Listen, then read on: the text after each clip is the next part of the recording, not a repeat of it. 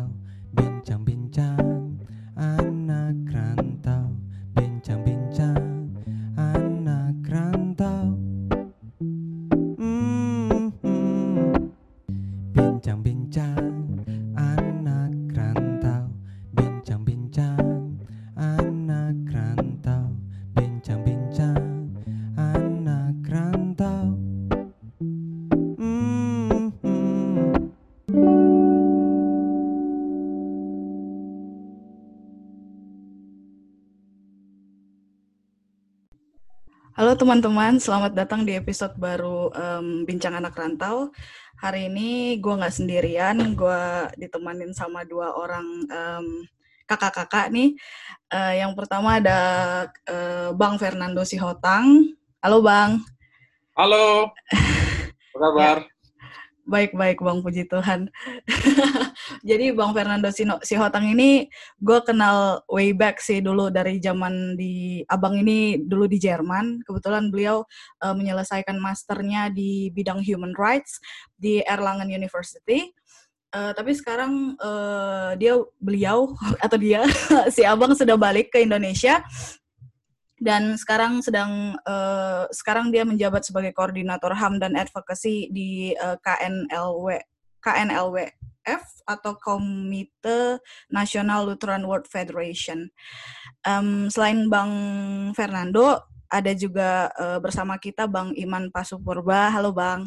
Halo, apa kabar? Baik-baik Abang. Iya. Eh, Bang Iman ini adalah dosen hukum tata negara di Universitas Negeri Surabaya dan selain itu beliau juga em, merupakan eh, advisor di eh, suatu organisasi bernama YIPC atau Young Interfaith Peacemaker Community. Nah, eh, hari ini bersama mereka kita bakalan ngomongin isu yang saat ini sedang ini ya, sangat lagi hangat, masih hangat. Kebetulan masih hangat ya. Maka itu em, yaitu em, persoalan polemik tentang em, aplikasi Injil dalam bahasa Minang. Nah eh, karena kebetulan eh, beliau berdua ini kan ahli di bidang hukum dan hak asasi manusia. Mungkin kita bakalan melihat em, permasalahan ini dari perspektif itu, tapi tidak menutup kemungkinan juga kita melihat dari perspektif lain gitu. Em, sebelumnya kira-kira gimana abang berdua siapa duluan mungkin yang mau kasih pendapat tentang permasalahan ini? Ya mungkin Bang Iman Pasupurba. Silahkan. Siapa aja boleh sebenarnya. Sama aja. Bang Fernando udah udah kasih ini, udah kasih Bang Oke. Iman duluan. Ya. Eh, yang pertama memang eh, beberapa waktu lalu saya juga mendapat kabar ini ya dan menjadi suatu pembicaraan yang hangat di komunitas saya karena kebetulan saya juga menjadi pendamping untuk gerakan pemuda toleransi di Indonesia yang tadi disebutkan dan ada satu eh, kader kita yang share berita itu dan saya juga mencoba membaca dan melacak dan melihat memang itu adalah berita yang valid karena memang sudah diberitakan oleh eh, apa namanya itu eh, media yang memang kita anggap valid di Indonesia begitu ya. Nah, respon saya pertama kali mendengar ini eh, sebenarnya eh, sedih ya, sedih dan secara secara pribadi dari perspektif keilmuan saya saya juga merasa loh ada apa dengan saudara-saudara saya yang ada di Minangkabau seperti itu ya. Jadi lebih condong ke sana. Dan eh, saya mencoba juga melacak kira-kira alasan mereka menghapus itu apa. Dan ini kan dikeluarkan surat berbentuk surat sebenarnya ya. Jadi protes itu sebenarnya disampaikan dalam bentuk surat kepada Kementerian uh, Informasi hmm. untuk uh, menghapus dari Play Store ya Injil yang berbahasa Minang itu. Nah, persoalannya setelah kalau soal surat uh, ketika saya mencermati dalam perspektif hukum sederhana saja surat itu kan bukan suatu keputusan atau kebijakan itu hanya sebagai uh, apa namanya surat menyurat bagian dari administratif permintaan dari seorang uh, kepala pemerintahan dalam level daerah kalau tadi misalnya itu berbentuk keputusan baik itu SK atau peraturan, nah itu mungkin sesuatu yang menarik untuk digugat misalnya secara petun. Demikian juga uh, apa namanya itu bisa juga mungkin di judicial review di, di Mahkamah Agung kalau misalnya itu dalam bentuk peraturan daerah. Tapi kemudian karena dia bentuk surat ini menjadi bola liar, akhirnya masyarakat uh, bebas menafsiri atau menginterpretasi kira-kira uh, persoalan ini dalam konteks uh, hukum, HAM, demikian juga sosiodemo apa sosiokultural Minangkabau, akhirnya orang menjadi sangat bebas memberikan penafsiran soal itu. Tapi izinkan saya juga mencoba uh, memberikan pendapat soal itu karena kalau ditanya misalnya apakah memang adakah urgensi menerjemahkan Injil dalam bahasa Minangkabau? Saya harus mengatakan bahwa apa salahnya menerjemahkan kitab suci dalam berbagai bahasa? Apakah bahasa itu uh, apakah satu satu kitab tertentu itu harus diklaim oleh suku tertentu atau sebaliknya suku tertentu mengklaim agama tertentu. Dalam konteks uh, kepercayaan juga kita tahu bahwa bahasa adalah ciptaan Tuhan sendiri. Itu yang paling yang paling sederhana. Kalau kita membaca kitab Taurat bahwa di kisah Menara Babel lah kita tahu Tuhan mengacaukan bahasa manusia. Maka kalau kita bicara soal bahasa, ribut soal bahasa, termasuk juga bicara suku, ya, kalau tidak salah di kejadian 11 itu diceritakan ada 70 suku bangsa di sana. Bahwa berarti kita harus menggugat Tuhan. Menggugat bahasa itu sama dengan menggugat Tuhan gitu ya. Apalagi yang dibicarakan ini adalah firman Tuhan gitu ya. Terlepas orang bersangkutan percaya atau tidak. Itu dulu dari perspektif yang paling sederhana. Yang kedua pertanyaannya adalah apakah memang tidak ada satupun satupun orang Minangkabau yang memang betul percaya kepada Injil? Sebut saja mereka beragama Kristen saya mencoba melacak informasi supaya valid. Kebetulan saya menemukan satu jurnal namanya jurnal religio. Ini dari uh, saya sengaja juga ambil dari kampus Islam karena memang hasil penelitian dari kampus tersebut sehingga valid. Valid dan memang itu sudah dipublish. Jadi saya kita saya bisa terima itu sebagai data yang valid untuk diperbincangkan, dipublish seperti itu. Ketika saya membaca, wah saya juga melihat wah ternyata di Minangkabau bukan hanya satu dua orang. Di jurnal itu disebutkan bahwa data BPS terakhir itu uh, hampir 160 ribu orang. Iya kan? Bahkan ada 30 ribu 30 ribu orang katanya yang bersuku Minang betul-betul yang didata oleh PGI. Nanti kalau lihat data PGI nanti di jurnal itu justru mereka kutip rilisnya hasil PGI memang ada 30 ribu orang.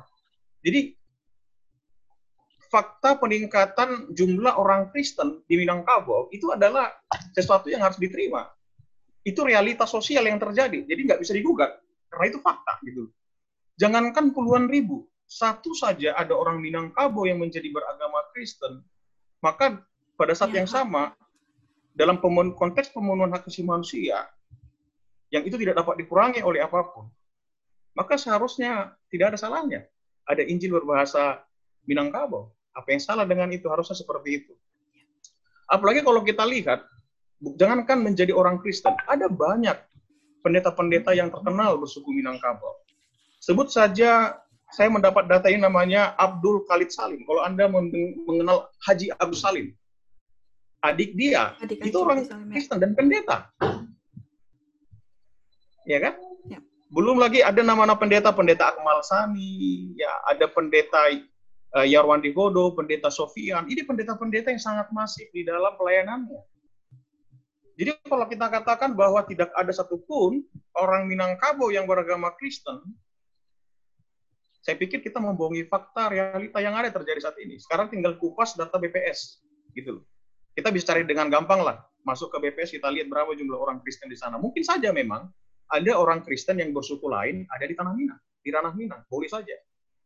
Tapi kalau kita cek lagi, apakah ada orang Minangkabau, orang Kristen? Iya, nanti kalau lihat judul jurnal itu nanti boleh nanti cek jurnalnya uh, itu judulnya soal konversi agama Islam ya atau uh, orang berpindah agama maraknya gerakan kristenisasi di Minangkabau. Itu diceritakan semua di jurnal itu bagaimana data-data gerakan kristenisasi di, di Minangkabau. Nah, yang berikutnya saya, saya saya saya cermati lagi, saya tertarik dengan komentar mantan menak kita periode sebelumnya. Ya, Bapak Lukman Saifuddin, dia bilang apa? Lah harusnya justru kitab suci itu harus diterjemahkan dalam semua bahasa yang ada di Indonesia supaya dia melekat dengan mereka gitu loh.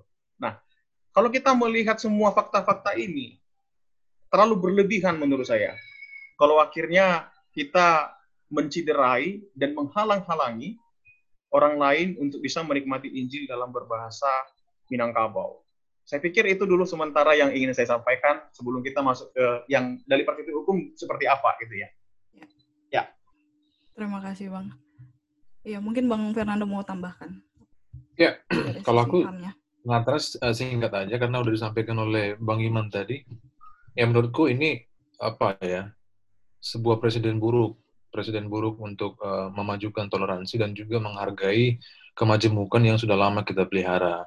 Walaupun sebenarnya uh, bicara soal kemajemukan ini dari sisi politiknya ini tarik menarik itu sejak dulu bahkan juga sebelum uh, sebelum kemerdekaan 45 itu sudah sudah ada tarik menarik mengenai uh, identitas keberagaman di Indonesia ini.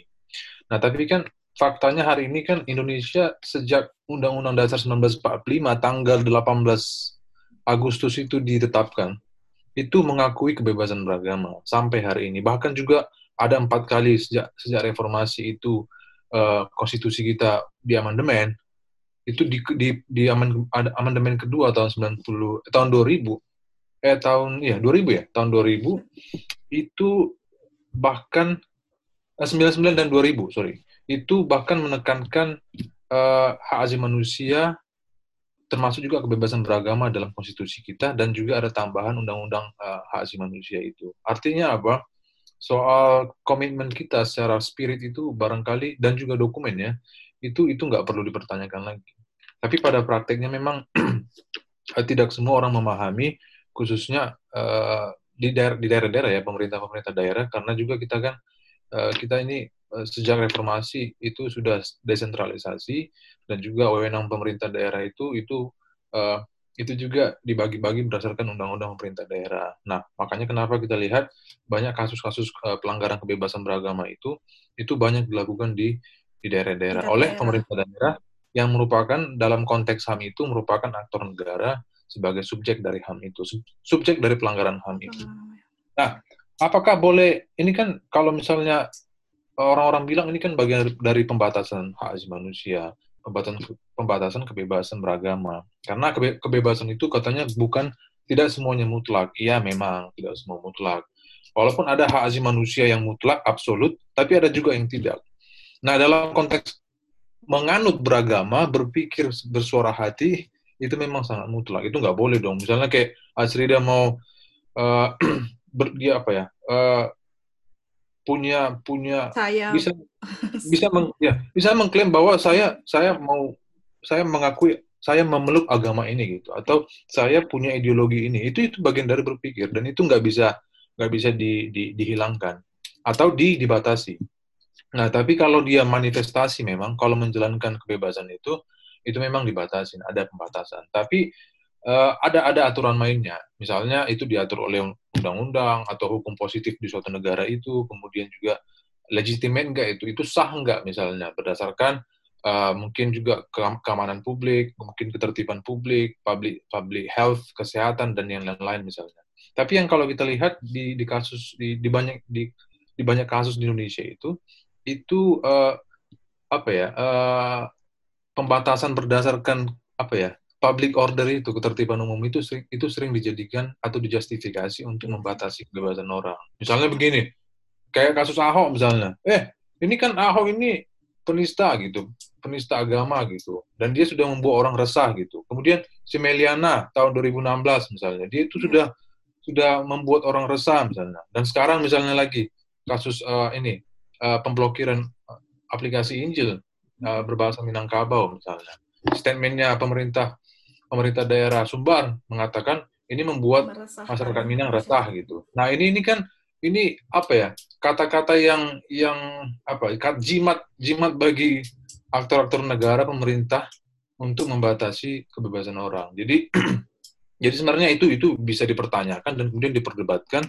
Bahkan juga sebenarnya kita kalau menggunakan rasionalitas uh, apa ya pembatasan asasi manusia itu sebenarnya mereka pasti kalah gitu. Cuman ini karena bicara mengenai siapa yang punya kuasa mungkin ya itu itu itu itu kalau sisi politiknya menurutku.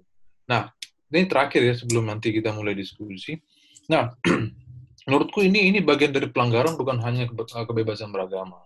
Karena kayak seperti bilang Bang Iman tadi, ya walaupun mayoritas di Minangkabau di Sumatera Barat itu itu Islam, tapi bukan berarti nggak ada orang Kristen atau juga mungkin nggak ada orang Buddha atau yang lain gitu. Ini kan apa ya kalau bahasa kami itu terito, teritorialisasi, teritorialisasi sebuah keyakinan. Jadi ada semacam pengkaplingan kalau agama ini ini gitu orang Papua agamanya ini, orang Batak agamanya ini, itu nggak boleh gitu. Siapa aja berhak mengklaim, walaupun dia misalnya orang orang orang Minang, dia bisa mengklaim bahwa saya percaya terhadap suatu keyakinan ini gitu. Nah selain itu memang ini juga melanggar hak orang untuk berbahasa karena dalam dalam konteks hak asasi manusia juga hak berbahasa itu adalah hak dan kebebasan yang nggak bisa dihilangkan. Tapi dibatasi mungkin iya, tapi tidak tidak bisa dihilangkan dalam uh, dalam konteks hak asasi manusia. Mungkin itu yang dulu pengantar ya, Asrida. Ya, makasih bang. Um, tadi kan uh, aku mau ke Bang Iman dulu. Tadi Bang Iman ada bilang soal masalah uh, surat. Itu kan sebetulnya awalnya surat yang dilayangkan sama uh, Gubernur Sumatera Sumatera Barat terhadap Menkominfo gitu. Nah sebetulnya itu punya kekuatan hukum seperti apa sih Bang? Apakah bisa kita dengan gampang kayak sebagai kepala daerah mengklaim bahwa sesuatu sudah meresahkan ini saya gitu? Um, apakah dia kayak memberi uh, suatu eviden yang cukup seperti petisi misalnya dia bikin petisi uh, terhadap yang berisikan nama-nama masyarakatnya eh apa namanya rakyatnya dia atau gimana gitu? Sebetulnya apa sih kekuatan hukum dari surat seperti itu, Bang? sebenarnya bisa dikatakan membuat surat membuat surat seperti itu tidak ada ini ya, tidak ada bersekusi hukum karena memang dia sebagai pejabat publik. Kalau dia merupakan pejabat publik, maka sebenarnya uh, yang bisa dianggap kebijakan itu harus ada pijakan hukum dan memang produk itu diakui oleh hukum. Jadi seperti saya katakan tadi, andai kata kebijakannya itu berbentuk SK, SK gubernur misalnya, itu bisa di kan dia. Atau misalnya dia membuat peraturan ya peraturan soal ketertiban umum di Sumatera Barat melarang ada ini ini ini segala macam itu bisa kita judicial review ya. akan lihat nanti bagi apakah peraturan itu bertentangan dengan uh, Pancasila dan konstitusi tentunya. Konstitusi Undang-Undang Dasar. Karena apabila karena yang mereka jadikan landasan untuk itu adalah adanya falsafah orang Minangkabau yang mengatakan ada basandi syarat syarat basandi kita belum. Lah persoalannya dalam konteks berbangsa bernegara dalam konteks berbangsa bernegara, uh, apakah falsafah lokal menjadi pegangan bersama? Karena semua suku punya falsafah. Dalam konteks bernegara jelas bahwa konstitusi menjadi kitab suci kita dalam bernegara, tanda kutip. Kalau kita suci bernegara artinya apa? Bahwa dalam relasi antar negara yang warga negara yang satu dengan warga negara yang lain, hubungan antara pemerintah yang satu, pemerintah dengan warga negaranya, dengan rakyatnya, itu harus berdasarkan kepada konstitusi. Oleh itu makanya dia disumpah harus setia kepada Pancasila dan konstitusi. Maka menurut saya apa yang dilakukan oleh Gubernur Jawa eh, Sumatera Barat itu bertentangan dengan konstitusi. Dia sedang tidak melakukan mandat yang ada dalam sebuah konstitusi. Ya kan? Jadi kalau falsafah falsafah itu ternyata memang menjadi bumerang bahkan bisa merusak bahkan misalnya sampai mengatakan uh, mengeluarkan orang tertentu jika uh, tidak Islam maka dia uh, bukan orang Minangkabau lagi. Oh, itu sudah bertentangan dengan peraturan uh, dengan undang-undang misalnya Undang-Undang 40 uh, tahun 2008 soal tindakan diskriminasi ras. Tanpa sadar mereka sudah mendiskriminasi orang-orang dalam sukunya sendiri. Ya. Gitu loh. Jadi bagi saya itu sangat sangat ya bagi saya sebenarnya uh, Sumatera Barat harus mengakui bahwa mereka kecolongan. Itu makanya dalam konteks nasional bahkan para kaum elit bahwa kaum elit yang saya masukkan ini orang-orang cendikiawan dari Minangkabau juga banyak mengkritik itu. Seperti Bapak Adi Armando misalnya kalau kita lihat di vlognya, bagaimana dia mengkritik. Bahkan dia dikatakan tidak lagi orang Minangkabau, walaupun dia mengatakan nggak apa-apa saya menjadi orang Minangkabau. Tapi pertanyaannya adalah siapa Anda bisa menghapus yeah. Ya. uh, etnis orang etnis lain? Orang, iya. Siapa yang bisa mengko siapa yang bisa mengkontrol kita lahir dari orang Batak? Kalau saya mau, saya kepengen lahir-lahirkan jadi seperti uh, orang-orang Amerika, tinggi tinggi putih pirang begitu. Kalau boleh, tapi tidak, saya tidak bisa mengontrol itu, saudara. Iya kan? Gak bisa kan? Iya. Lah, terus bagaimana? Siapa yang berhak menghapuskan etnis kita? Sementara yang membuat etnis, yang membuat kita bersuku-suku bangsa, itu adalah alasan diri Tuhan yang Maha Esa. Bukankah kita melawan Tuhan yang Maha Esa dengan itu? Nah, saya mau katakan itu harus diperhatikan. Oke-oke saja sebenarnya. Itu juga hak dari saudara-saudara kita di Minangkabau memiliki falsafah seperti itu dalam konteks kearifan lokal mereka. Sah-sah saja. Tapi kalau itu mencederai uh, atau bahkan mungkin menyakiti uh, kehidupan berbangsa bernegara dalam konteks lain, misalnya orang Minangkabau yang lainnya, yang saya katakan tadi jumlahnya tidak juga sedikit ya. Dari data BPS tadi yang 2010 ada 30 ribu, bahkan bahkan sangat mereka mengakui ada gerakan masif kristenisasi. Saya juga nggak tahu bagaimana bentuknya. Tapi yang pasti paling tidak bahwa di lapangan memang ada orang-orang Minangkabau yang convert ke Kristen. Sama seperti misalnya di Tapanuli lah. Siapa yang bilang dulu kita kan kalau dengar Batak Toba Batak Toba itu pasti Kristen. Itu dulu di pikiran kita loh. Saya saja waktu kecil punya pikiran itu. Saya agama Batak orang Batak itu pasti Kristen. karena ada no mention. Ya. tapi sekarang ada berapa ribu orang orang Batak Toba yang orang Islam? Apakah orang Batak ada yang komplain dengan itu. Simalungun misalnya, Batak Simalungun misalnya, saya orang Batak Simalungun. Apa saya berani mengklaim, oh saya kan Batak Simalungun, nggak boleh ada agama lain selain Kristen di Batak Simalungun. Saya pernah dua, dua tahun lalu kembali ke tanah kelahiran saya, tanah Simalungun, saya lihat sudah banyak para misionari-misionari, para pendakwa di tanah Simalungun. Dan saya fan-fan saja. Kenapa fan-fan saja? Karena saya sederhana saja. Iman itu adalah anugerah. Iman itu adalah hidayah. Kenapa kita harus mempertentangkan sesuatu yang memang uh, itu adalah otoritas dari Tuhan sendiri gitu loh. Jadi bagi saya uh, falsafah dalam konteks lokal sah-sah saja, tapi ingat dalam konteks bernegara kita punya konstitusi dan kita punya falsafah bangsa yaitu Pancasila. Pancasila merupakan titik temu kita. Pancasila menjadi titik maju kita. Soekarno bilang Pancasila adalah filosofi sebrongslak kita, pandangan bangsa kita. Bahwa bangsa ini akan mencapai visi dan tujuannya kalau Pancasila menjadi uh, titik maju, paradigma berpikir, worldview. Jadi kalau misalnya worldview kita bertentangan dengan uh, Pancasila itu makanya Darmando bilang saya malu terbelakang padahal kita tahu Hamka luar biasa hebat, Hatta sangat luar biasa. Ada banyak kaum-kaum intelektual hebat dari tanah Minang sana. Dan saya yakin tidak semua orang Minang berpandangan seperti itu. Ya. Apakah ini berhubungan dengan kepentingan politik? Saya juga nggak tahu. Ya, perlu menelaahnya lebih dalam lagi. Ya, betul. Nah, saya pikir seperti itu. Jadi kalau ditanya apakah memang itu diminta pertanggungjawaban hukum, tapi gubernur secara pribadi, saya pikir itu bisa dimintai pertanggungjawaban hukum. Saya tadi baca Undang-Undang uh, 40 tahun 2008 tentang uh, kebetulan kita sudah meratifikasi konvensi itu ya, Undang-Undang tentang diskri, uh, penghapusan diskriminasi ras dan etnis. Saya lihat ada beberapa pasal yang sangat krusial ternyata dia bisa digugat dalam konteks perdata demikian juga pidana sebenarnya. Misalkan saya ke pasal uh, sebentar saya lihat pasalnya dulu ya. Iya.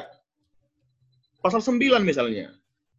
Undang-Undang Nomor 40 Tahun 2008. Setiap warga negara berhak memperoleh perlakuan yang sama untuk mendapatkan hak hak sipil, politik, ekonomi, sosial, budaya sesuai dengan ketentuan peraturan undang-undangan tanpa pembedaan ras dan etnis ya kan berarti tidak boleh sebenarnya oknum atau uh, persona atau individu yang yang berbahasa yang ber, yang yang beriman atau memiliki iman Kristen dalam dia orang Minangkabau tidak boleh ada diskriminasi terhadap dia.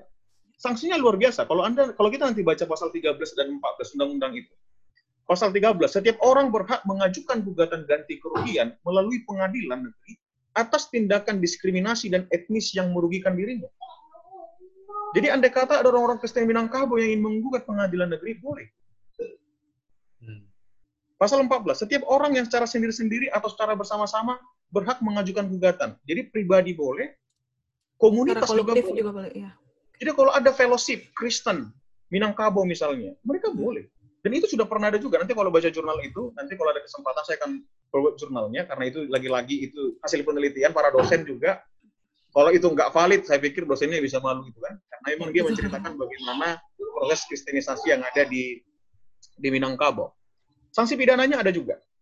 Ada di pasal 15. Setiap orang yang dengan sengaja melakukan pembedaan, pengecualian, pembatasan atau pemilihan berdasarkan pada ras etnis yang mengakibatkan pencabutan, pengurangan pengakuan, perolehan atau pelaksanaan hak asasi manusia dan kebebasan dasar, bahkan kesetaraan di bidang sipil, politik, ekonomi, budaya, sebagaimana dimaksud pasal 4 soal ras tadi, itu dipidana satu tahun dan denda 100 juta loh. Itu pasal 15. Ya, Setiap betul. orang yang dengan sengaja, ini pasal 16 nya setiap orang dengan sengaja menunjukkan kebencian dan rasa benci kepada orang lain berdasarkan diskriminasi etnisnya. Memang ini kalau misalnya ada orang Batak benci Minangkabau, tapi saya lihat ini ada etnik Minangkabau sesama orang Minangkabau hmm. menunjuk teman Minangkabau, ya bukan Minangkabau gitu. Saya benci, itu kan seperti saya benci lihat kamu kenapa kamu Minangkabau melanggar falsafah kita yang tadi itu. Lah padahal seperti tadi, hak berkeyakinan, hak beragama itu adalah hak individu yang mutlak tidak bisa dibatasi. Sedikit saya komentari soal yang pembatasan, yang kita menyebutnya dengan istilah kewajiban asasi, pasal 28J. Orang banyak menggunakan itu, saya paham. Hmm. Tapi ba tidak banyak orang yang juga membaca lengkap undang-undang itu, pasal 28J, karena sesungguhnya bunyinya tidak boleh sekedar, oh ini melanggar ketertiban umum, nggak boleh seperti ini, oh tidak boleh.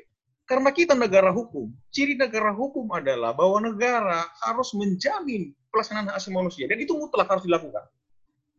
Pasal 28J ayat 2 bunyinya seperti ini supaya kita baca supaya tidak salah paham uh, para pejabat kita menafsirinya. Dalam menjalankan hak dan kebebasannya, setiap orang wajib tunduk kepada pembatasan. Saya setuju bahwa dalam dalam konteks forum eksternumnya dalam pelaksanaan HAM ada pembatasan. Kita menyebutnya sebagai kewajiban asasi pembatasan yang ditetapkan dengan undang-undang. Hmm. Ya. ya kan? Dengan maksud semata-mata untuk menjamin pengakuan serta penghormatan atas hak kebebasan orang lain, memenuhi tuntutan adil sesuai dengan perkembangan moral, nilai-nilai agama, keamanan, ketertiban umum. Ingat, ada undang-undangnya. Hmm. Pertanyaannya, apakah ada undang-undang yang melarang Injil diterjemahkan dalam bahasa Minangkabau? Nah, kalau aku melihatnya, Le, ya. kalau uh, Bang Iman, aku melihatnya ya. itu kayak undang-undang pemerintah daerah, itu sering ya. digunakan oleh pemerintah daerah untuk membatasi uh, kebebasan orang atas dasar ketertiban umum, karena itu bagian dari tugas dan wewenang dia, seperti itu. Nah, itu yang mungkin dibayangkan dia bahwa ini diatur oleh undang-undang, seperti ya. itu. Iya, jadi memang gini, kalau kita memat, uh, ya oke saya sepakat dengan itu. Memang itu menjadi ada kewenangan uh, pemerintah daerah sebagai iya. administrator keadilan di daerah dalam hal itu. Tapi kita juga tidak bisa melupakan Undang-Undang eh, 12 tahun 2011 tentang hierarki perundang-undangan. Bahwa dalam penjabaran undang-undang yang derajat rendah tidak boleh bertentangan undang-undang iya. derajat tinggi. Iya. Dan sumber hukum tertinggi kita itu adalah konstitusi. Konstitusi benar. Dan sumber dari segala sumber tertib hukum kita adalah Pancasila. Jadi kalau ada peraturan dalam level lokal yang itu bertentangan dengan konstitusi dan Pancasila, harusnya itu bisa di judicial review ke MK, eh ke Mahkamah ke Mahkamah Agung. Kalau undang-undang kita ke Mahkamah Konstitusi. Jadi saya pikir itu yang harus ya, memang ada uh, apa asas lex specialis derogat lex generalis bahwa kalau dia khusus menyampingkan yang umum. Tapi lihat ketika yang khusus itu bertentangan dengan undang-undang yang derajat tinggi karena dia merupakan penjabaran, apalagi perda itu yang terendah dalam konteks hierarki undang-undangan, kalau dia bertentangan dengan uh, konstitusi atau undang-undang dasar kita, maka tidak perlu ragu untuk mengekskludnya menjadi bagian dari sesuatu yang mengikat dalam masyarakat. Karena satu kali lagi saya katakan, kita negara kesatuan Republik Indonesia dan kita memutuskan dalam sebuah konstitusi kita bahwa Indonesia adalah negara hukum dalam konsepsi negara hukum tidak ada kata lain bahwa hukum menjadi panglima. Maka dalam konteks hak asasi manusia juga, kewajiban asasi manusia hanya dapat dibatasi dengan undang-undang. Jadi kalau ada undang-undang yang dibenturkan dan itu membuat masyarakat bentrok, ah baru itu bisa dikatakan pembatasan. Dan semua uh, di negara sepertinya itu ada ya. Setiap, setiap kalau kita baca komunan-komunan internasional selalu beberapa kali menyebutkan bahwa ada pembatasan, ada pembatasan karena memang uh, bukan bebas tanpa batas, tapi ada uh, bordering yang jelas sehingga tidak terjadi benturan atau konflik horizontal di tengah masyarakat. Ya, saya pikir itu yang sejauh ini yang saya ingin sampaikan. Iya. Yeah. Bang Fernando mungkin ada yang mau ditambahin? Uh, kalau aku sih melihatnya soal pembatasan juga ini sering digunakan oh, ya, ya sebagai justifikasi ya kalau misalnya itu uh, di ini bukan hanya di, bukan hanya di undang-undang atau konstitusi kita tapi juga di Covenant Internasional Hak Sipil Politik itu yang pasal 18 ayat 3 itu uh, selain yang saya sebutkan tadi itu diatur undang-undang kemudian uh, legitimate berdasarkan untuk untuk mengapa melindungi yang namanya public health kemudian kes, kesehatan publik keselamatan publik dan lain-lain ada juga satu lagi yang sering disalah, disalah interpretasikan yaitu uh, itu tentang hak orang lain. Nah ini hak orang lain ini kan maksudnya gimana gitu? Artinya oke okay, kau bisa beriga, bisa beragama tapi kalau sepanjang mengganggu hakku jangan beragama gitu. Itu itu itu bukan itu yang dimaksud, enggak. Bukan bukan seperti itu yang dimaksud. Jadi ketika misalnya ada sebuah sebuah tindakan atau manifestasi beragama kita, kemudian itu mengganggu hak orang lain, Hmm. hak itu bukan berarti misalnya dengan aku mengan, misalnya hanya aku orang orang orang uh, orang Minang contoh ya ketika aku memeluk agama Kristen bukan berarti aku mengganggu hak teman-temanku yang Minang lain yang beragama Islam ya. untuk untuk menganut agamanya enggak bukan seperti hmm. itu jadi jadi uh, kebebasan orang lain itu uh, misalnya begini kayak apa apa ya berapa tahun yang lalu, udah agak lama sih di India, itu ada di komunitas Hindu, ada ada semacam alirannya di Hindu juga ada beberapa aliran.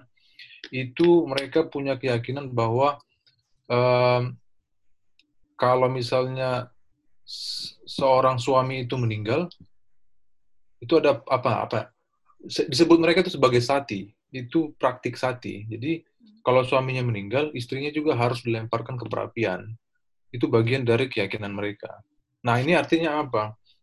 Artinya ketika uh, ini praktek itu dianggap melanggar kebebasan seorang perempuan, seorang istri, masa dong misalnya ketika suaminya mati dia juga harus ikut mati gitu. Hmm. Itu kan bagian dari itu pelanggaran hak asasi manusia. Karena oh, apa? Dia hak hidup hak orang, hidup, iya. Hak untuk iya. hidup. Ketika misalnya orang mau beragama dan kemudian juga dia gara-gara orang beragama dan kemudian hak dia uh, ter teralienasi, itu itu itu itu bagian dari pelanggaran. Nah itu yang disebut sebagai ha, apa ya pembatasan tadi, ya. pelindungan hak hak asasi orang lain juga ya. gitu. Nah itu itu itu itu itu uh, menurutku. Nah ter terkait mengenai soal kristenisasi atau islamisasi atau apa pun bahasanya dalam hak dalam hak asasi manusia juga uh, aku aku nggak akan menggunakan terminologi kristenisasi islamisasi itu soal syiar juga syiar, syiar dan baik evangelisasi Baik, ya sih? Ya, apakah itu misionari, evangelisasi atau dakwah atau apa pun namanya, itu bagian dari hak asasi manusia yang dilindungi. Karena apa? Itu bagian kalau di ayat ayat uh, uh, covenant itu ayat ayat uh, ayat pertamanya dia selain menyebut jadi selain melindungi hak orang untuk memeluk adopt ya memeluk agama itu bagian dari internum itu, itu hak yang sangat internal sekali. Tapi juga ada manifestasinya, dia bisa bisa bersama-sama dengan orang lain, bisa juga dengan dia apa ya secara individu juga atau di ruang publik juga atau di ruang privat juga. Dan juga ada empat poin yang dilindungi juga, yaitu soal soal pentaatan orang, cara orang menaati keyakinannya, hmm. kemudian soal bagaimana dia kemudian menjalankan agamanya itu lewat pengajaran-pengajaran, soal bagaimana orang mengamalkan keyakinannya itu itu dilindungi. Jadi ada juga misalnya kayak soal uh, penghayatan. Orang kan kayak misalnya teman-teman uh, Sikh misalnya. Mereka itu kan punya keyakinan kalau turban itu ya yang yang lilit di di kepala itu kalau laki-laki ya, itu bagian dari sebuah apa ya? Uh, sebuah uh, tindakan ya apa ya? Sebuah pengamalan yang yang bagian dari keyakinannya. Jadi sama misalnya kayak orang yang pakai hijab, itu kan bagian dari ketaatan dia sebagai seorang muslim, kalau perempuan misalnya. Tapi ada juga orang yang tidak menganggap itu sebagai bagian dari uh, apa ya pengamalan dia. Itu kan ada juga misalnya teman-teman yang yang uh, perempuan muslim itu tidak pakai hijab. Itu bagaimana? Nah itu kan kembali ke orangnya. Nah bagaimana dengan pengajaran?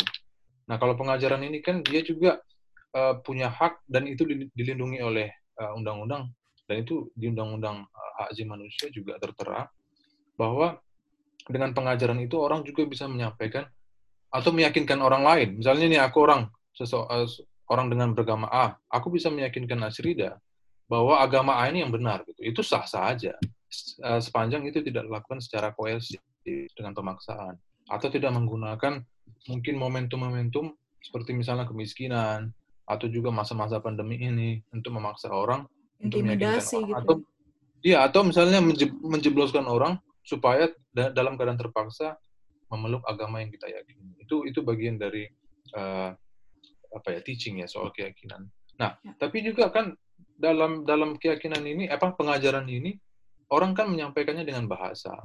Nah, bahasa ini kan uh, bisa bahasa verbal dan kemudian juga bahasa yang tertulis. Nah, dalam hak asasi manusia itu itu uh, Komite HAM PBB tahun 93 itu di uh, rekomendasi umumnya tahun 93 itu menjelaskan menginterpretasikan uh, Covenant internasional itu bahwa uh, apa ya pengajaran itu teaching tadi itu itu bisa dilakukan dengan bahasa Nah, bah makanya bahasa dalam poin ini sangat penting karena orang menyampaikan secara verbal dan tertulis. Termasuk itu misalnya mempublikasikan, menuliskan, bahkan mendistribusikan uh, publikasi itu. Jadi Alkitab atau Injil yang uh, Injil yang uh, tertuang dalam aplikasi uh, Google Play Store itu itu bagian dari publikasi yang itu harus harus dilindungi oleh negara. Bukan bukan bukan itunya dilindungi. Manusianya dilindungi untuk bisa menggunakan aplikasi Google Play Store itu. Jadi kalau misalnya pada pada akhirnya pemerintah pemerintah daerah uh, menganggap itu bagian dari yang yang bisa dibatasi, menurut saya itu itu sudah keliru. Apalagi sampai sekarang kita nggak nggak nggak bisa lagi melihat melihat uh, apa ya uh, aplikasi itu ada di di peredaran. Iya, benar. Iya sih, sebenarnya kalau dari pemaparan abang berdua, sebetulnya kita nggak ada lihat problem sama sekali sih dari peredaran uh, apa namanya dari adanya si aplikasi ini sendiri. Dan apalagi uh, katanya juga kan apa uh, Alkitab dalam bahasa Minang dan dalam bahasa bahkan bahasa-bahasa lain ya bahasa bahasa daerah di Indonesia juga kan secara fisik uh, yang bukan elektronik gitu udah ada sebelumnya banget gitu kenapa nggak dari dulu-dulu dipermasalahin gitu kan dan ya bang Nah ini tambahanku, karena udah udah Asri udah singgung juga. Ini soal pembatasan ini kan, ada memang publikasi yang harus dibatasi. Misalnya dia propaganda kebencian, propaganda hmm. kebencian terhadap suku lain. Itu ada publikasi-publikasi kayak kayak di Jerman juga itu pernah dibatasi ada publikasi mengenai Nazi misalnya. Neo-Nazi misalnya, iya neo-Nazi ada nah, bikin selebaran. Iya. Karena itu itu apa ya? uh, menghasut kebencian terhadap orang dan kemudian menghasut orang untuk melakukan kekerasan. Nah, itu ya. bisa dibatasi. Tapi kalau Injil secara konten memang gak itu yang, bagian propaganda. Gak ada, benar, benar. Di dalam Injil Jadi, juga gak ada, ada. Gak ada celah sebenarnya ini diblokir oleh pemerintah. Gak, iya. gak ada celah. Terus sekarang dengan adanya dengan aku sebetulnya jujur agak menyesalkan sih uh, dengan cepat maksudnya Menkominfo akhirnya bikin turun eh meng, apa menarik kembali gitu ya aplikasi itu tanpa di ini lebih lanjut gitu. Yang kemudian akhirnya uh, memicu kelompok yang lain yang ada uh, berbahasa Melayu sekarang ya Bang ya yang uh, orang Melayu sekarang di Riau katanya juga uh, mau mengikuti jejaknya mereka juga nih untuk mengklaim bahwa nggak boleh nih ada Injil berbahasa atau Alkitab berbahasa Melayu dengan alasan ya orang Melayu kan Islam Islam semua gitu nggak ada yang nah, butuh sebelum, Alkitab. Sebelum ke Bang Iman, sebelum hmm. ke Bang Iman ini dia pasti sangat bagus sekali jawabnya. Kalau kalau menurutku apa yang dilakukan oleh pemerintahan Sumber hari ini, ya, ya saya bilang hari ini lah ya, hari ya. ini akan sama kayak Asri udah bilang tadi akan apa ya mendorong daerah-daerah lain juga melakukan hal yang sama. Apalagi kalau misalnya uh, sentimen keagamaan itu tinggi di sebuah wilayah, kayak di Aceh misalnya, atau di nggak tahu kalau di Riau, tapi di, di Aceh contoh. Itu ada udah ada juga desas-desus kalau misalnya Alkitab uh, Alkitab berbasis uh, Play Store itu, Google Store itu itu bakal dihapus juga di Aceh. Ini ini masih uh, masih isu yang saya dengar. Saya belum lihat ada suratnya bagaimana. Ini ini emang apa ya? Apa yang dilakukan oleh pemerintah daerah Sumber ini ini bisa merusak uh, keberagaman dan juga uh, soal perlindungan hak asasi manusia mengenai kebebasan beragama. Nah, kita lihat juga pengalaman itu 2006 itu ada PBM, dulu SKB namanya, surat ke, surat keputusan bersama dua menteri dalam negeri dan menteri agama dan dirubah namanya menjadi PBM, peraturan bersama menteri tentang pembatasan uh, eh, pembangunan rumah ibadah itu. Nah, itu kan kalau kita lihat sebenarnya itu dia secara administratif dia mau hmm. mau menertibkan sebenarnya dan itu berlaku untuk semua Tapi pada pada prakteknya di daerah-daerah lihat, mereka menggunakan PBM itu tahun 2006 itu untuk membatasi kelompok-kelompok minoritas untuk membangun rumah ibadah. Nah, ini apa? Ini kultur kultur uh, kultur di negara kita untuk menginterpretasi sebuah hukum positif kayak undang-undang ataupun mungkin regulasi yang lain. Kita kayaknya pemerintah daerah kita atau aktor-aktor negara kita memang nggak semua memahami dengan benar bagaimana sebuah regulasi atau undang-undang itu uh, itu harus dijalankan dengan dengan uh, yes, mungkin secara nggak tahu kalau bahasa hukumnya uh, sesuai dengan mandatnya mungkin sebagai sebagai aktor negara gitu. Nah ini ketakutan kita kan hal yang serupa juga terjadi dengan pembatasan atau pemblokiran uh, Injil berbahasa Minang ini. Mungkin juga bukan hanya di Minang, tapi juga di Aceh, di, di Riau, atau di mana-mana. Ini bisa saja terjadi. Bang Bang Iman pasti lebih jelas dia menyampaikan itu secara hukum. Iya silakan Bang Iman.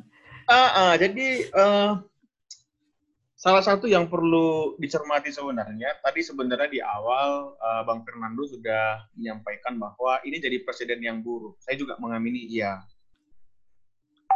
Kalau gitu kita sudah tidak lagi negara hukum sebenarnya. Karena sekarang dalam konteks berbangsa bernegara seolah-olah membenarkan mayoritas berkuasa, minoritas ditindas. Hmm. Saya pikir tidaklah. Hari ini sebagai anak bangsa kita harus sepakat mengatakan tidak ada mayoritas dan minoritas dalam konsep berbangsa bernegara. Hmm. Sudah final bahwa kita adalah orang Indonesia. Jadi diri bangsa ini adalah ini rumah bagi semua kita. Gitu. Ketika ada mendengarkan perpindahan agama, harusnya kita menganggap ya itu hal yang biasa. Gitu. Hmm, betul. Saya biasa itu ketika melihat ada film Ajari Aku Islam ayat-ayat cinta. Biasa aja. Tidak ada satu satu hal yang harus melukai hati nurani di sana. Karena itu adalah dinamika orang. Karena lagi-lagi beriman itu adalah perjalanan. Ini bukan karena nama saya Iman loh ya. Pas banget. Bukan.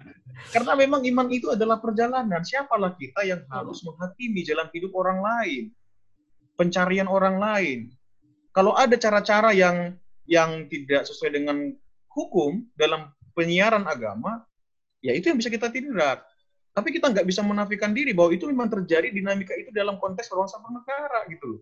Itu satu di mana negara mana aja itu terjadi. Itu itu udah manusia sebagai makhluk yang berkomunikasi, ngobrol-ngobrol. Sebenarnya nggak ada maksud itu apa-apa, cuma ditanya misalnya. Sebenarnya nggak sih Alkitabmu palsu? Oh, siapa yang bilang palsu? Ah, ngobrol, cerita, akhirnya ketemu, tertarik. Ya bisa aja kan? Ya kan? Seperti misalnya di Corbuzier jadi mualaf, sah-sah saja lah. Lukman Sardi jadi Kristen, jadi biasa saja gitu kan. Kita nggak perlu menganggap wah hore, kita dapat yang besar, yang artinya kecil, enggak lah. Tapi di Indonesia itu saya pikir aneh, kita nggak fair mainnya, fair play-nya kurang gitu ya. Kita nggak dewasa berdemokrasi. Kita menganggap bahwa uh, ketika kita menjadi kelompok mayoritas, kita berhak menindas gitu ya. Dalam banyak aspek sebenarnya bukan hanya agama, etnis juga begitu. Selalu yang dikorbankan misalnya konteks kita misalnya etnis Tionghoa misalnya dalam konteks etnik juga ya. Kita lupa, nggak banyak yang kenal Lim Kunyang misalnya, salah satu tokoh etnis Tionghoa yang 1926 sudah mendirikan Partai Tionghoa Indonesia misalnya. Nggak banyak yang tahu kalau sebenarnya panitia uh, Kongres Muda pertama itu ada enam orang Cina misalnya. Nggak banyak yang tahu bahwa ada enam anggota BPUPKI orang Cina gitu ya. Nggak pernah diceritakan soalnya gitu. Seolah-olah mereka itu tidak ada tidak kontribusinya, padahal tidak gitu termasuk dalam konteks mendirikan bangsa ini. Johannes Latuarhari saat itu, Johannes Latuarhari, dia seorang ketua hakim pengadilan di Surabaya. Dia bekerja di Hindia Belanda, tapi dia ikut dalam proses kemerdekaan kita, menjadi anggota BPPKI. Dia yang mengatakan, oke, okay, kalau emang ini jadi negara Islam, kita Timur gak ikut gitu. Makanya kita harus menyadari, itu sudah final. Jangan lagi di di apa ya, uh, ini milik saya, klaim mengklaim. Saya pikir itu menjadi kenapa kita semakin ke sini kok tidak makin dewasa. Padahal walaupun saya tahu bahwa sekelas Amerika saja persoalan rasis belum selesai gitu ya. Tapi hari ini kan kita kalau membaca undang-undang uh, 40 uh, tahun 2008 itu apa yang kita lakukan hari ini sebenarnya perintah undang-undang harus mengedukasi masyarakat. Warga, warga negara harus berperan serta menyatakan kebenaran soal tidak boleh ada tindakan diskriminasi ras dan etnik, ya kan? Nah, itu yang pertama. Yang kedua, ini menjadi presiden buruk seperti yang tadi sudah mulai ada muncul. Saya juga membaca mulai ya seperti Le Fernando katakan, Rama juga tadi bilang, Asri tadi bilang sudah mulai ada beberapa suku tertentu yang klaim mengklaim. Ya, tanpa sadar pembiaran ini sedang mengundang, sedang membiarkan kita juga sudah masuk dalam proses disintegrasi gitu loh. Tanpa sadar kita yang tadinya sudah terintegrasi dengan baik di bawah falsafah bangsa kita itu Pancasila, kita mulai menganggap kayaknya salah deh kalau ada orang Batak itu Islam. Harusnya orang Batak Toba itu Kristen, titik. Kan no sense kok bisa ada masjid di Tapanuli? Kok bisa ada masjid di, di, di Tuk-Tuk atau di Tomok misalnya? Kok ada masjid? Akhirnya kan kita nanti jadi negara yang pecah lagi, akhirnya kita nggak Indonesia lagi gitu loh. Hmm. Nah sekarang pilihan di kita, ini mau pecah atau bersama gitu. Kalau saya pribadi mengatakan kita harus bersama. Dan saya senang juga bahwa banyak juga kelompok-kelompok kami intelektual Islam yang berpikir moderat dan memang menentang ini dan menganggap satu kecolongan. Ini suatu hal apa ya kepicikan berpikir bukan saya mengatakan, saya menonton vlog mereka dan itu bisa kita tonton bebas gitu. Ya. Dan itu akhirnya ada penilaian. Maksud saya kaum kaum intelektual muslim pun banyak yang seperti kita berbicara hari ini, itulah pandangan mereka gitu. Terjadi disintegrasi bangsa. Hukum nggak jadi panglima lagi. Orang sesukanya bertindak, tidak ada dasar hukum, tidak ada, ini semuanya bergerak hanya karena mayoritas, karena ini gubernur nggak bisa ditindak. Lagi-lagi yang minoritas yang tertindas di Minangkabau yang Kristen menganggap ya sudahlah ini kan juga bagian dari apa yang Yesus katakan ini kan penganiayaan ini kan bagian dari pikul salib gimana? itu saja gitu. Padahal menurut saya dalam konteks bernegara warga negara harus berhak memperjuangkan hak dan kewajibannya ya. gitu loh. lihat saja Paulus ya kalau kita baca kitab Injil yaitu bagaimana Paulus mempertanggungjawabkan haknya oh, saya ini orang Roma kok ya kan dia tahu hak dan warga negaranya dan dia mempertahankan itu di mata hukum gitu. Kita butuh orang-orang yang seperti itu sebenarnya dalam konstruksi negara. Dan saya pikir apa yang kita lakukan hari ini dalam rangka itu, kita menyuarakan apa yang benar, apa yang tertulis dalam konstitusi. Kalau kita bicara pengaturan hak asasi manusia di konstitusi, sangat luar biasa loh itu. Ya. Kita lah pasal 28D, pasal 28I, pasal 29 ayat 2. Iya kan? Itu betul-betul menjamin. Nggak boleh dikurangi dengan satu apa pun gitu ya. Kecuali tadi misalnya ada undang-undang yang ini misalnya ada gereja yang membunuh awal awal ibadah free sex dulu, membunuh. Nah itu oke, okay, itu jelas, itu bertentangan, itu bagian dari sesuatu sesuatu yang tidak dibenarkan oleh undang-undang gitu ya. Nah, saya pikir itu penting sekali ya mencerdaskan warga negara kita. Kita harus membangun budaya hukum masyarakat kita bahwa tidak ada lagi sebenarnya minoritas dan mayoritas. Ya, kita adalah Indonesia. Saya Indonesia, kamu Indonesia, mereka Indonesia, kita Indonesia. Harusnya gitu. Dan saya sangat kecewa sebenarnya dengan Gubernur uh, Sumatera Barat. Seorang administrator keadilan, ya, tidak menggunakan asas keberpihakan dan asas kepentingan umum.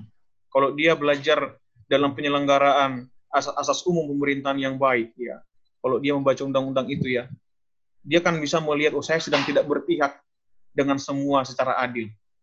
Saya tidak berkepentingan, saya tidak menjunjung lagi asas kepentingan umum. Jangankan ratusan ribu atau puluhan ribu, satu orang saja warga negara Minangkabau yang beragama uh, uh, Kristen, saya pikir dia berhak menikmati haknya. Beda soalnya, rekan-rekan sangat berbeda membaca kitab. Contohnya kita, saya orang Batak Simalungun, ibu saya Batak Toba. Kalau saya menyanyi lagu rohani, dalam berbahasa ibu saya, itu beda sekali memang rasanya. Gak bisa dijelaskan. Bahasa itu seperti memiliki nilai magis yang sangat tinggi dengan diri kita gitu. Kalau kita bicara apakah apa urgensinya menerjemahkan kitab ya. ini dalam bahasa, kadang-kadang lebih kena gitu loh. Karena kalau bahasa Indonesia, belum lagi mungkin ada juga mungkin orang di negara kita ini yang belum bisa proses itu kan fakta juga. Betul, hmm? benar banget. Dan kalau ada dan kalau ada berbahasa dia, apa salahnya gitu loh?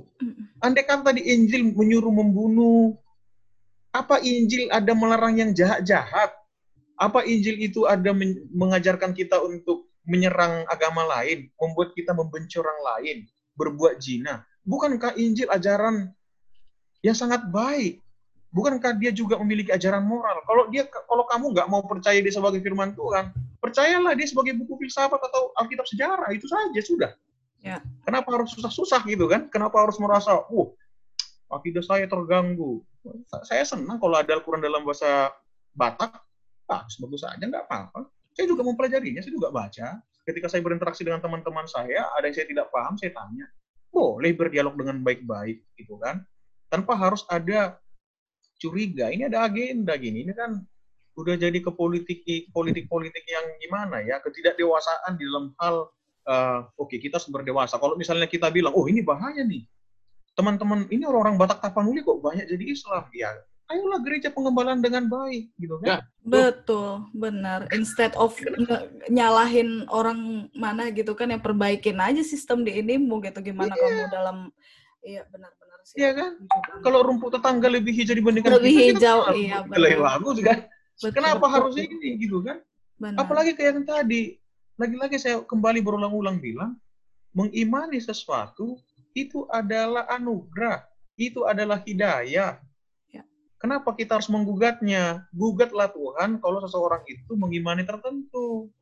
Gitu. Tapi kalau ada terbukti, ada berbondong-bondong, menghina satu agama tertentu, menjelek-jelekan agama tertentu untuk memilih agama tertentu, oke kita pakai pasal pidana penistaan agama, undang-undang penistaan penodaan agama misalnya, yang sampai sekarang masih dipakai. Pakailah itu. Tapi kalau misalnya ada orang yang sadar, ah saya kok makin ke sini kok sejahtera ya dengan Islamnya, seperti Deddy Corbuzier misalnya, seperti orang-orang lain yang memimpin agama, ya kita menghormati lah, nggak apa-apa. Itu kan hak kamu, ya kan? Kenapa kita harus menggugatnya, gitu kan? Saya pikir itu perlu diiniin. Jadi bahaya ini pembiaran seperti ini. Dan karena memang ini lagi COVID ya, pemerintah sangat berfokus pada COVID karena memang Indonesia lagi benar-benar berfokus uh, menyelesaikan persoalan ini. Memang mereka tidak punya banyak energi untuk menyelesaikan persoalan kecil seperti, oh, seperti ini. Padahal yang ke, yang kecil ini sangat besar juga ini Sebetulnya, dampaknya. Iya, dampaknya benar. benar. Iya. iya kan.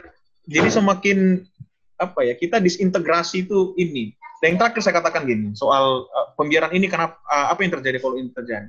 Uh, dibiarkan. Dibiarin. Akhirnya toleransi yang dibangun di bangsa kita itu adalah toleransi yang semu.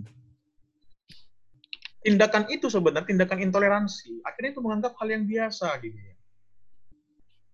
Kita sedang berjuang sekarang naik kelas dari intoleransi ke toleransi.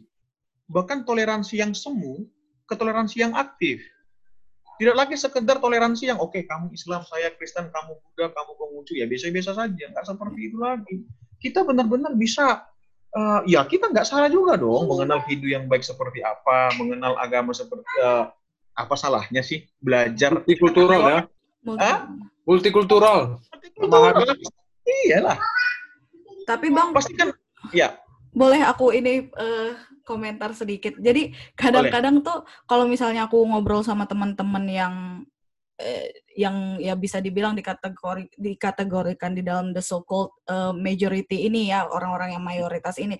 Kalau misalnya aku bilang kenapa sih harus kita uh, melabeli? Aku jujur benci sama label mayoritas minoritas gitu. Menurutku nggak penting gitu ada label, label ini. Tapi mereka tuh kayak uh, kadang berargumentasi ya di negara-negara semaju kayak lu kan tinggal di Jerman gitu di yang semaju Jerman pun kita terima kok kalau kita jadi minoritas gitu. Misalnya teman-teman yang muslim di sini gitu ya gue terima kok bahwa misalnya lebaran nggak jadi uh, ini nggak jadi apa namanya nggak jadi tanggal merah misalnya. Gue nggak ada libur misalnya pas lebaran atau kalau misalnya mau uh, beribadah mungkin nggak se gampang di Indonesia masjid di mana-mana musola di mana-mana gitu. Tapi ya itu mereka kadang ber, berargumentasinya seperti itu gitu. Kenapa di negara barat kita fine fine aja kok gitu di di berada di ini? Padahal mereka nggak lihat kayak contoh di di Inggris contohnya udah ada um, apa namanya tokoh-tokoh politik yang uh, juga dari agama muslim gitu dan itu nggak masalah sama sekali gitu. Tapi kenapa kalau di Indonesia tuh seakan-akan kalau misalnya kita minoritas dan nggak tahu kenapa aku nggak ngerti kenapa Islam dan Kristen itu selalu kayak di dua kutub yang yang selalu dipertentangkan gitu. Kayak aku nggak pernah lihat mereka bermasalah sama agama-agama lain. Apakah mungkin karena kebetulan kita berdua ini sama-sama punya uh, pengajaran yang mirip yang soal masalah mandat penginjil mandat yeah. ber ini tadi ya kita punya evangelisasi mereka punya syiar gitu. Sehingga kayak kita seakan-akan dua ini yang uh, apa tuh kayak saling lomba-lombaan gitu nambah-nambah follow followers gitu. Itu yang itu yang bikin yeah, kayak tapi aku kadang suka lihat di uh, sosial media aku juga suka twitteran gitu kan. Banyak orang malah jadi bikin itu jadi joke sih. Misalnya kayak kemarin si uh, Deddy Corbuzier masuk Islam dan kemudian pernah Lukman Sardi sebelumnya jauh sebelumnya Lukman Sardi masuk Kristen terus dia bilang oke okay, kita transfer pemain gitu. Kayak kenapa kita nggak bisa sesantai itu? Gitu. Ya. Toh itu kan kembali ke individu masing-masing gitu. Kayak aku pun di keluarga, misal tiba-tiba adikku bilang, eh gue tiba-tiba pengen masuk ini nih. Kayak adikku contohnya sekarang dia suka astrologi gitu. Astrologi kan sebenarnya kayak orang Kristen astrologi itu kayak dianggap hokus-pokus kan. Kayak itu kan, Science, ya? iya, sains juga kagak sih bang. Astrologi tuh kayak di zona nggak jelas gitu kan terus aku kayak tapi ya gue tetap gereja kok kak ya udah gitu kan maksudnya nggak ya itu kadang itu yang susah untuk kita ini karena dari diri kita sendiri pun masih belum me, apa menerima keberagaman itu gitu. Kalau yang aku tangkap sih makanya jadi yang kayak gini masih jadi masalah gitu.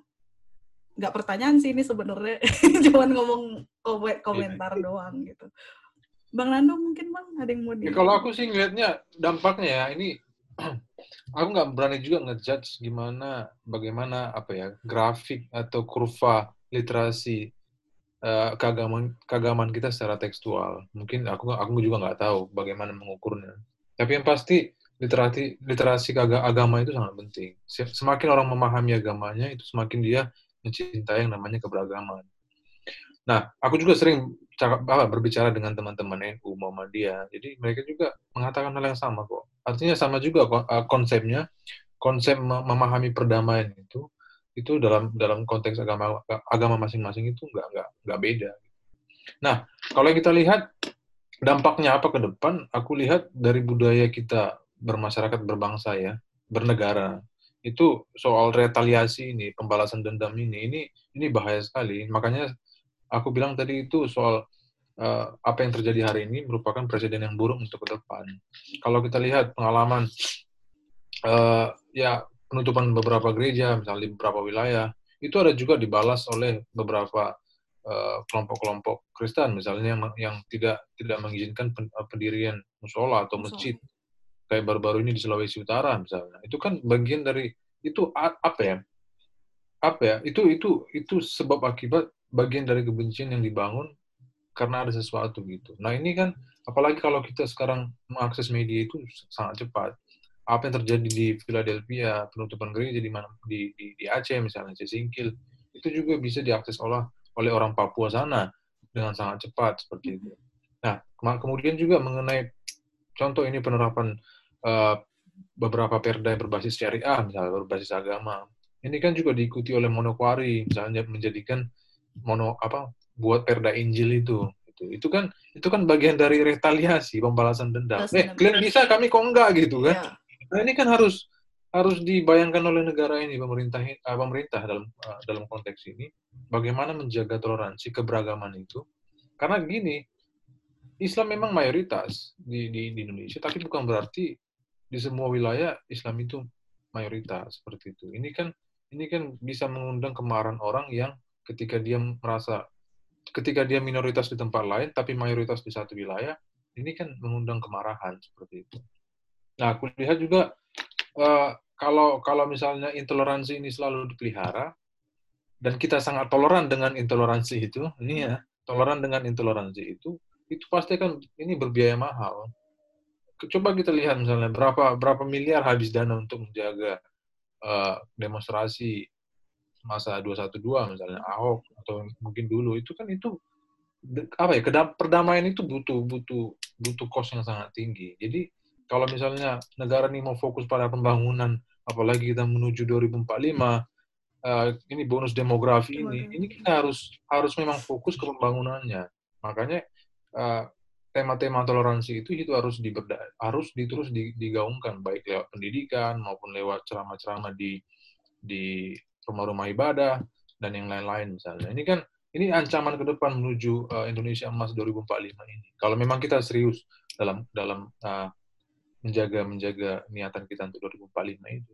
Nah, kalau kalau kalau kata Budiman Sujatmiko dalam tulisannya di Kompas bulan 2 kemarin nggak salah, uh, dia bilang kalau bonus demografi ini sebenarnya ini dia membahasakannya sebagai uh, apa ya uh, uji nalar dan uji nyali.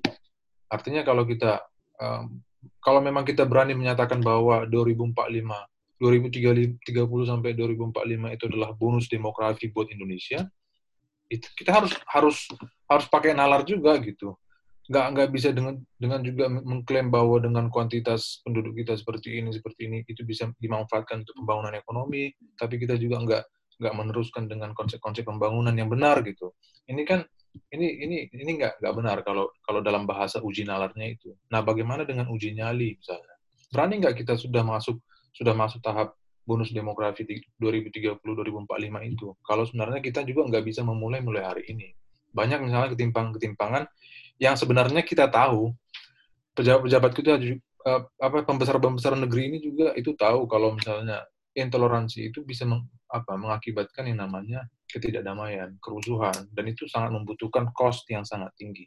Sementara kita juga membutuhkan cost yang tinggi itu untuk mengangkat kita dari yang namanya garis kemiskinan. Ini sekitar berapa berapa persen? Aku nggak tahu 10 persen ya orang miskin di Indonesia itu yang di bawah garis kemiskinan. Ini ini belum lagi misalnya banyak uh, orang-orang di di berbagai wilayah itu yang masih illiterate, tidak melek dengan dengan tulisan, tidak bisa membaca dan menulis. Itu. Jadi tantangannya di situ. Kalau misalnya kita terus toleran dengan yang intoleransi ini, ya anggap aja bonus demografi 30 45 itu itu jadi mimpi belaka. Ya.